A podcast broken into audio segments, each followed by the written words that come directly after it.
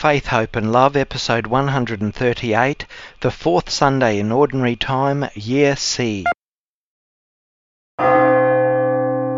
This weekend in the second reading, we have that beautiful reading from St. Paul from 1 Corinthians chapter 12 and following. It's such a beautiful reading, it's inspired so many Christians throughout the generations. It's very popular, and rightly so, for weddings. And I've always loved it. In fact, I've loved that passage from the second reading so much that it inspired me to write a hymn, which is now the theme tune of this program you're listening to. The words are, of course, St. Paul's, but the tune I wrote, and it seemed to write itself. It was so beautiful. And it really is the core of Christ's message and mission. Everything Jesus is and everything Jesus does is about love. He shows us God's love for us, which is beyond all telling. The three virtues are important, but it's quite clear that love is the most important of them all, and it's the key to understanding everything God does and everything about God's nature. It's a mystery, but it's also wonderful. This is Faith, Hope and Love.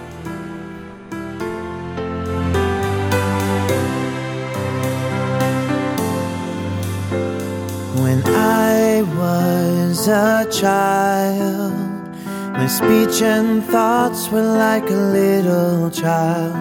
But as an adult, put away those ways. A child no longer now, but speaking as a man.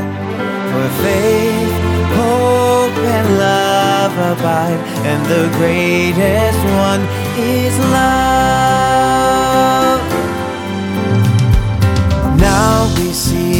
Unclearly, as if we looked into a mirror dimly. But then we will see as people face to face, no longer partly, but fully known and loved. For faith, hope, and love abide, and the greatest one is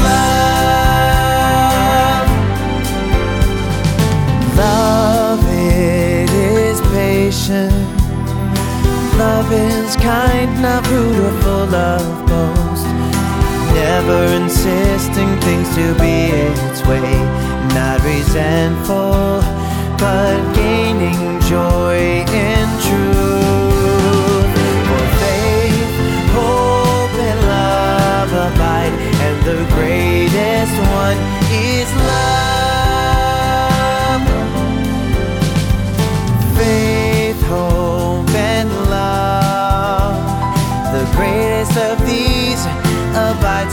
love.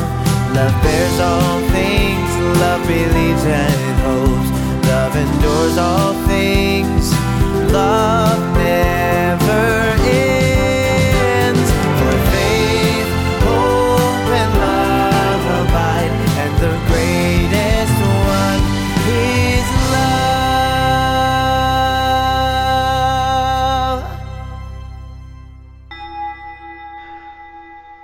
Save us, O Lord our God, and gather us from the nations, to give thanks to your holy name, and make it our glory to praise you.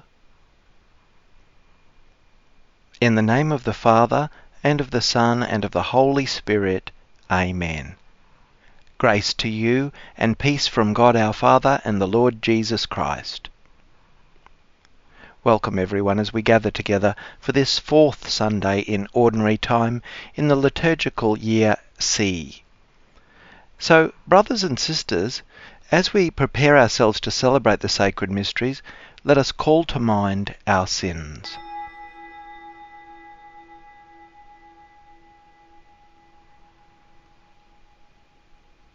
Lord have mercy, Lord have mercy. Christ have mercy, Christ have mercy. Lord have mercy, Lord have mercy. May Almighty God have mercy on us, forgive us our sins, and bring us to everlasting life. Glory to God in the highest, and on earth peace to people of good will. We praise you, we bless you, we adore you, we glorify you. We give you thanks for your great glory.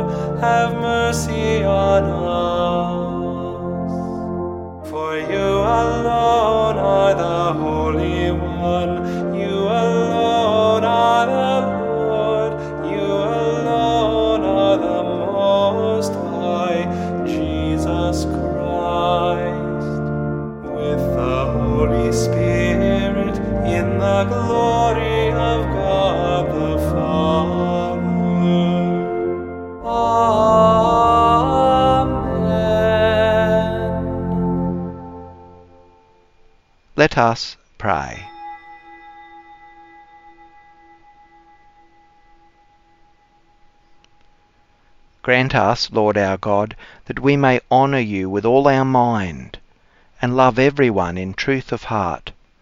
Through our Lord Jesus Christ, your Son, who lives and reigns with you in the unity of the Holy Spirit, one God for ever and ever. Amen. A reading from the book of the prophet Jeremiah, chapter 1, verses 4 to 5 and 17 to 19. The word of the Lord came to me, saying, Before I formed you in the womb, I knew you, and before you were born, I consecrated you. I appointed you a prophet to the nations. Therefore, gird up your loins. Stand up and tell the people everything that I command you. Do not break down before them, or I will break you before them. And I, for my part, have made you today a fortified city, an iron pillar, and a bronze wall, against the whole land, against the kings of Judah, its princes, its priests, and the people of the land. They will fight against you, but they shall not prevail against you, for I am with you, says the Lord, to deliver you. The word of the Lord. I will sing of your salvation. In you, O Lord, I take refuge. Let me never be put to shame. In your justice rescue me, free me. Pay heed to me and save me. Be a rock where I can take refuge, a mighty stronghold to save me. For you are my rock, my stronghold. Free me from the hand of the wicked. It is you, O Lord, who are my hope, my trust, O Lord, since my youth. On you I have leaned from my birth. From my mother's womb you have been my help. My lips will tell of your justice, and day by day of your help. O God, you have taught me from my youth, and I proclaim your wonders still. I will sing of your salvation. A reading from the first letter of St. Paul to the Corinthians, chapter 12, verses 31 to chapter 13, verse 13. Brothers and sisters, strive for the greater gifts, and I will show you a still more excellent way. If I speak in the tongues of human beings and of angels, but do not have love, I am a noisy gong or a clanging cymbal. If I have prophetic powers and understand all mysteries and all knowledge, and if I have all faith so as to remove mountains, but do not have love, I am nothing. If I give away all my possessions, and if I hand over my body so that I may boast, but do not have love, I gain nothing. Love is patient. Love is kind. Love is not envious or boastful or arrogant or rude. It does not insist on its own way. It is not irritable or resentful. It does not rejoice in wrongdoing, but rejoices in the truth. It bears all things, believes all things, hopes all things, endures all things. Love never ends. But as for prophecies, they will come to an end. As for tongues, they will cease. As for knowledge, it will come to an end. For we know only in part, and we prophesy only in part. But when the complete comes, the partial will come to an end. When I was a child, I spoke like a child. I thought like a child. I reasoned like a child. When I became a man, I put an end to childish ways. For now we see in a mirror dimly, but then we will see face to face. Now I know only in part, then I will know fully, even as I have been fully known. Now faith, hope, and love abide, these three, and the greatest of these is love. The word of the Lord. Alleluia, Alleluia, Alleluia. The Lord sent me to bring good news to the poor and freedom to prisoners. Alleluia, Alleluia, Alleluia. The Lord be with you. A reading from the Holy Gospel according to Luke. Jesus, filled with the power of the Spirit, came to Nazareth, where he had been brought up. He went to the synagogue on the Sabbath day, as was his custom, and read from the prophet Isaiah. The eyes of all were fixed on him. Then he began to say to them, Today this scripture has been fulfilled in your hearing. All spoke well of him and were amazed at the gracious words that came from his mouth. They said, Is not this Joseph's son? Jesus said to them, Doubtless you will quote to me this proverb, Doctor, cure yourself. And you will say, Do here also in your hometown the things we have heard you did in Capernaum. And he said, Truly I tell you, no prophet is accepted in his hometown. But the truth is, there were many widows in Israel in the time of Elijah, when the heaven was shut up three years and six months, and there was a severe famine over all the land. Yet Elijah was sent to none of them, except a widow at Zarephath in Sidon. There were also many lepers in Israel in the time of the prophet Elisha, and none of them was cleansed, except Naaman the Syrian. When they heard this, all in the synagogue were filled with rage. They got up, drove Jesus out of the town, and led him up to the brow of the hill on which their town was built, so that they might hurl him off the cliff. But Jesus passed through the midst of them and went on his way. The Gospel of the Lord. This weekend's Gospel could easily be entitled, How Quickly a Friendly Crowd Can Turn Nasty.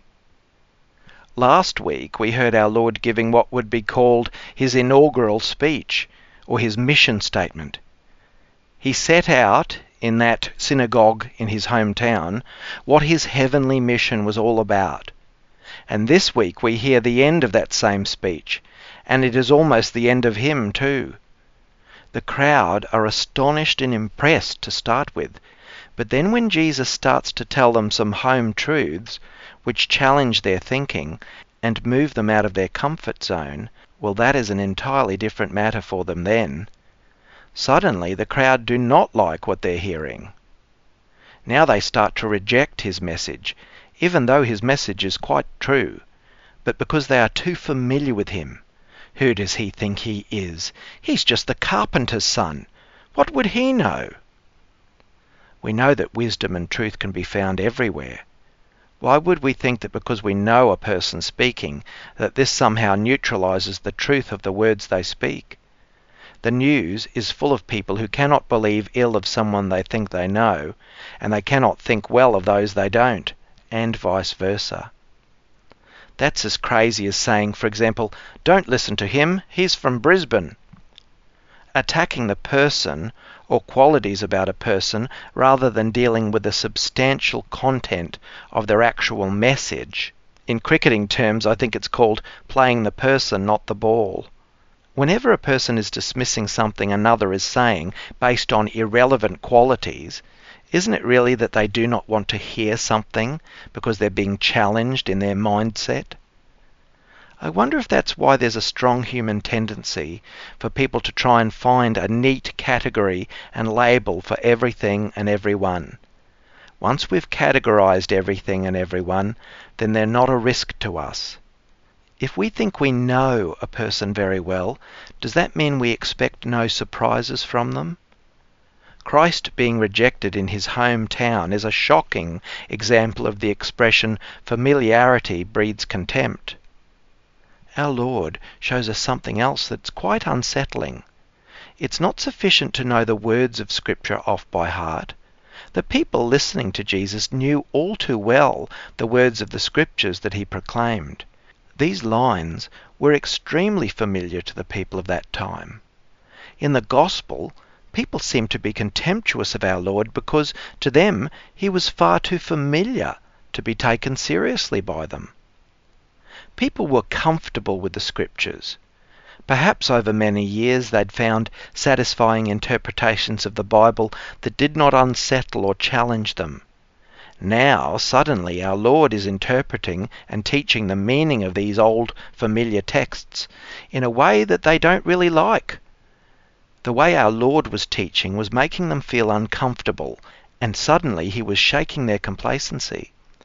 Merely belonging to the chosen people of Israel was not all that mattered. We should always be wary of becoming like that angry crowd reacting to Christ.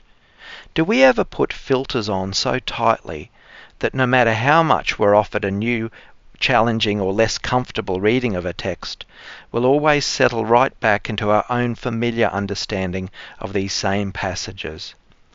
Or even worse, do we ever get defensive if the message of the gospel challenges us? If we ever feel we've fully understood a passage of Scripture, we should be just a little bit suspicious. Making the entire Word of God comfortable and unchallenging could mean that we've watered it down or tied it up. Having said this, our Lord did not wake up each morning and say, Now what can I do that will get people so riled up that they'll want to throw me off a cliff? Rather, Christ always acted and taught with compassion, with love and grace. He wanted what was good for the people. His honesty and passion opened up issues that sadly some violently reacted to. The people listening to our Lord represent all of us who listen to the teaching of our Lord. The crowd did not like what they were hearing. So what did they do? They should have opened their hearts and minds to widen their understanding. They should have said, Oh, this is a bit challenging and new, but let me open myself to this, to learn something new, to be bigger and greater. No, instead, they do what people have done throughout history to challenging and unsettling messages. They try to throw the messenger off the nearest cliff, either metaphorically or actually, as in this gospel incident. This is what they mean by saying, don't shoot the messenger. It's almost comical in this scene that although our Lord is the person they've become enraged by, and it is He whom they're trying to kill, He's described as simply slipping through their midst and walking away unnoticed. One could almost visualize the crowd disappearing up the hill as our Lord walks casually away in the opposite direction. What a sight that must have been! When they get to the top of the hill, their anger and denial has been so blinding to them that they look around and realize that the object of their anger has vanished. This is also a symbol of the fact that our fervour in holding on to our own selfish, narrow mindsets can be so powerful that we can even lose sight of the original object which was challenging us. Was our Lord so ordinary looking, so average, so unnoticeable in people's eyes that when they lost sight of him they didn't even notice that he was no longer amongst them in the crowd gathered ready to throw him off the cliff? in so many ways, they just did not get our Lord. They didn't get him or his message. So let us be vigilant to ensure that we never fall into that same trap.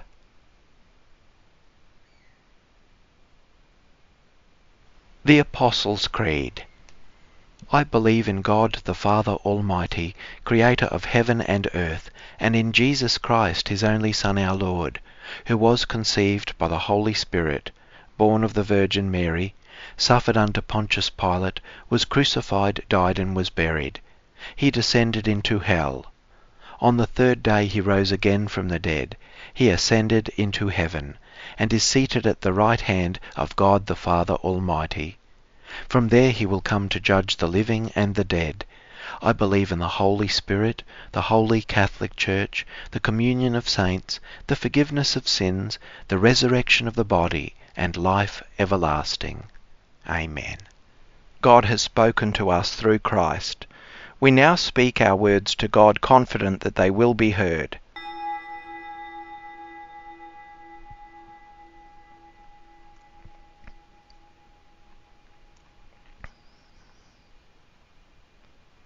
For the church throughout the world, that it may be a prophetic voice among the nations. Lord, hear us. For those who serve in public office, that they will never take advantage of their positions. Lord, hear us. For those who are married, that they will grow deeper in their commitment and openness with one another. Lord, hear us. For families who live in this local community, that the Lord will keep us in peace. Lord, hear us. For all who are in ill health and those who care for them, that the Lord will give them healing, strength, and peace.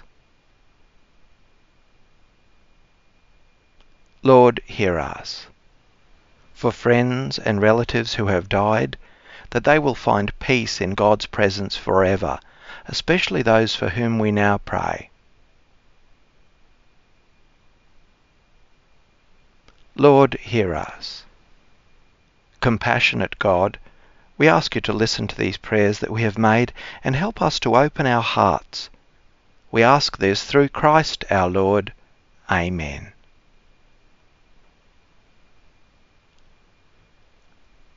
O Lord, we bring to your altar these offerings of our service. Be pleased to receive them, we pray, and transform them into the sacrament of our redemption. Through Christ our Lord. Amen. The Lord be with you. Lift up your hearts. Let us give thanks to the Lord our God. It is truly right and just, our duty and our salvation, always and everywhere to give you thanks, Lord, Holy Father, Almighty and Eternal God, through Christ our Lord. For by his birth he brought renewal to humanity's fallen state, and by his suffering cancelled out our sins.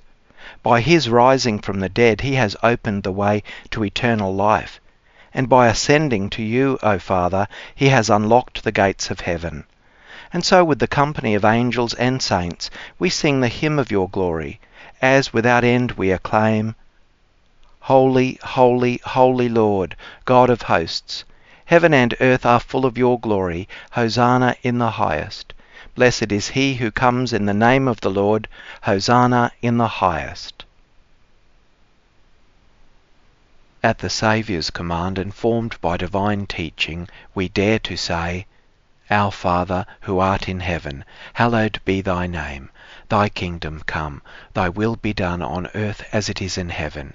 Give us this day our daily bread, and forgive us our trespasses, as we forgive those who trespass against us. And lead us not into temptation, but deliver us from evil. Deliver us, Lord, we pray, from every evil.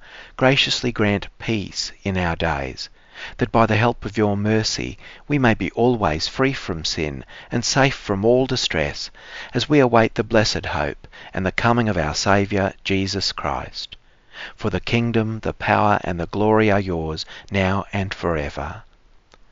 Lord Jesus Christ, who said to your apostles, Peace I leave you, my peace I give you. Look not on our sins, but on the faith of your church, and graciously grant her peace and unity in accordance with your will, who live and reign for ever and ever. Amen. The peace of the Lord be with you always.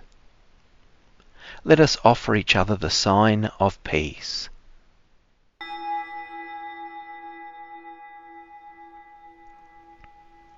Let your face shine on your servant. Save me in your merciful love. O Lord, let me never be put to shame, for I call on you. Let us pray.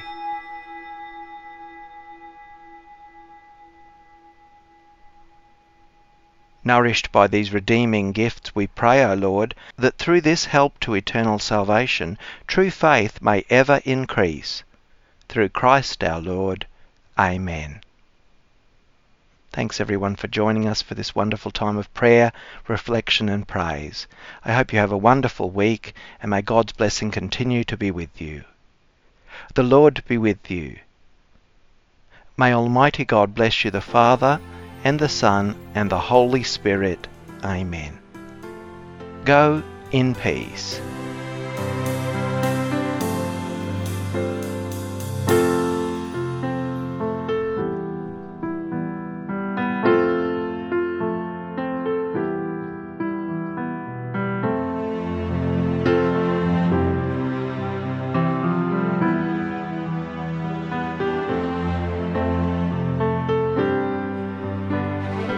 Faith, Hope and Love, a time of Christian worship and reflection, led by Reverend Paul W. Kelly.